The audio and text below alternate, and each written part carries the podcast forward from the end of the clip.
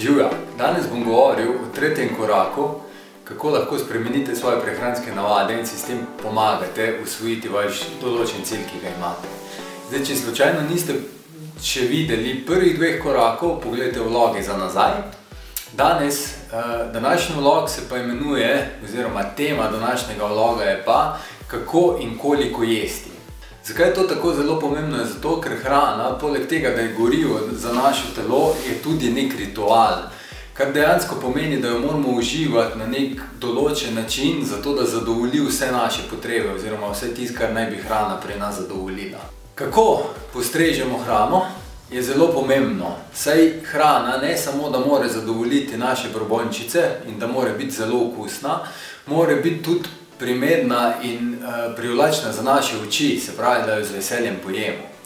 Kot drugo, zelo pomembna stvar je, da jemo vedno vzravnani, se pravi, ne da smo sključeni, ne da ležimo na kavču, ne da počnemo ne vem kaj zraven, ampak lepo vzravnani sedimo, če se le da sedimo, seveda včasih je treba jesti tudi stoje, takrat jemo tudi vzravnani stoje in probamo hrano počasi in z užitkom zaužiti.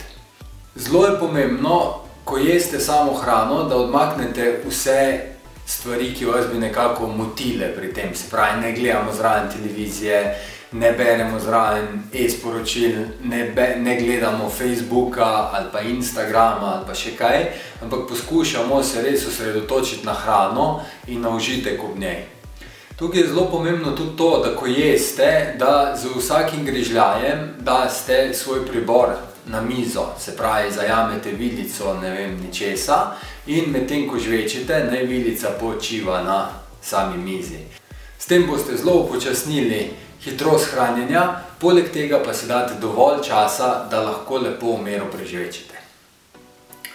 In še ena stvar je zelo pomembna, to je pa to, da nehate jesti, ko ste 80% siti. Zdaj, kaj to dejansko pomeni? To pomeni, da ko ne čutite več lakote, čutite, da je vaš trebuh že lepo poln, nehate jesti. Se pravi, če ste se najedli toliko, da si morate začeti odpenjati hlače, gumb na hlačah, potem ste verjetno pojedli kar malo preveč, tako da nehamo prej. To so bili trije koraki, ki so lahko vaš recept za uspeh. Se pravi, če jim boste sledili, če boste sledili vsem napotkom, ki sem vam jih dal v zadnjih treh vlogih, verjamem, da boste kaj hitro opazili spremembe v sestavi svojega telesa in boste hitro dosegli svoje cilje. Še enkrat, če slučajno prvih dveh vlogov niste pogledali, pogledajte malo nazaj po časovnici, pa jih boste našli. Drugače pa bom zelo vesel, če lajkate video, če ga delite med prijatelji, da ga čim več ljudi vidi, da lahko čim več ljudem podam te informacije, delite še kaj dobrega z njimi, ne samo neumnosti. Fajn se pogovarja z vami. Juhu!